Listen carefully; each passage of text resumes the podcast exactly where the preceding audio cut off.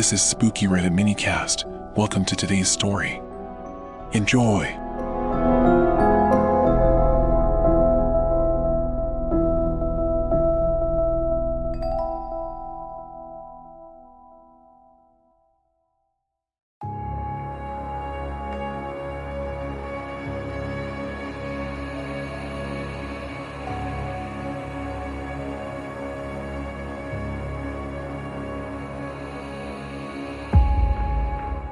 So in this article, the author shares a frightening experience they had when they were twenty years old.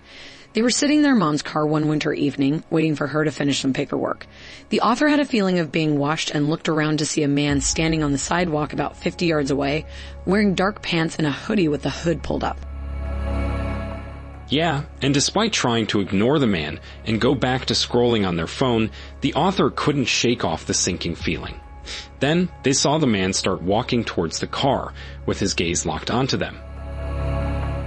The author quickly locked the doors when the man was about twelve to fifteen feet away, and he shifted his direction, passing in front of the car. He seemed really angry. Absolutely. The author was terrified and immediately texted their mom, who came running outside to make sure they were safe.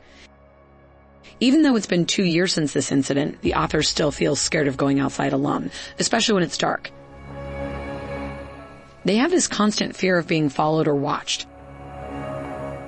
It's really unfortunate that this experience has had such a lasting impact on the author. It's a reminder of how important it is to be aware of our surroundings and trust our instincts when we feel unsafe. Definitely. It's crucial to prioritize our safety and take precautions when we're alone in potentially vulnerable situations.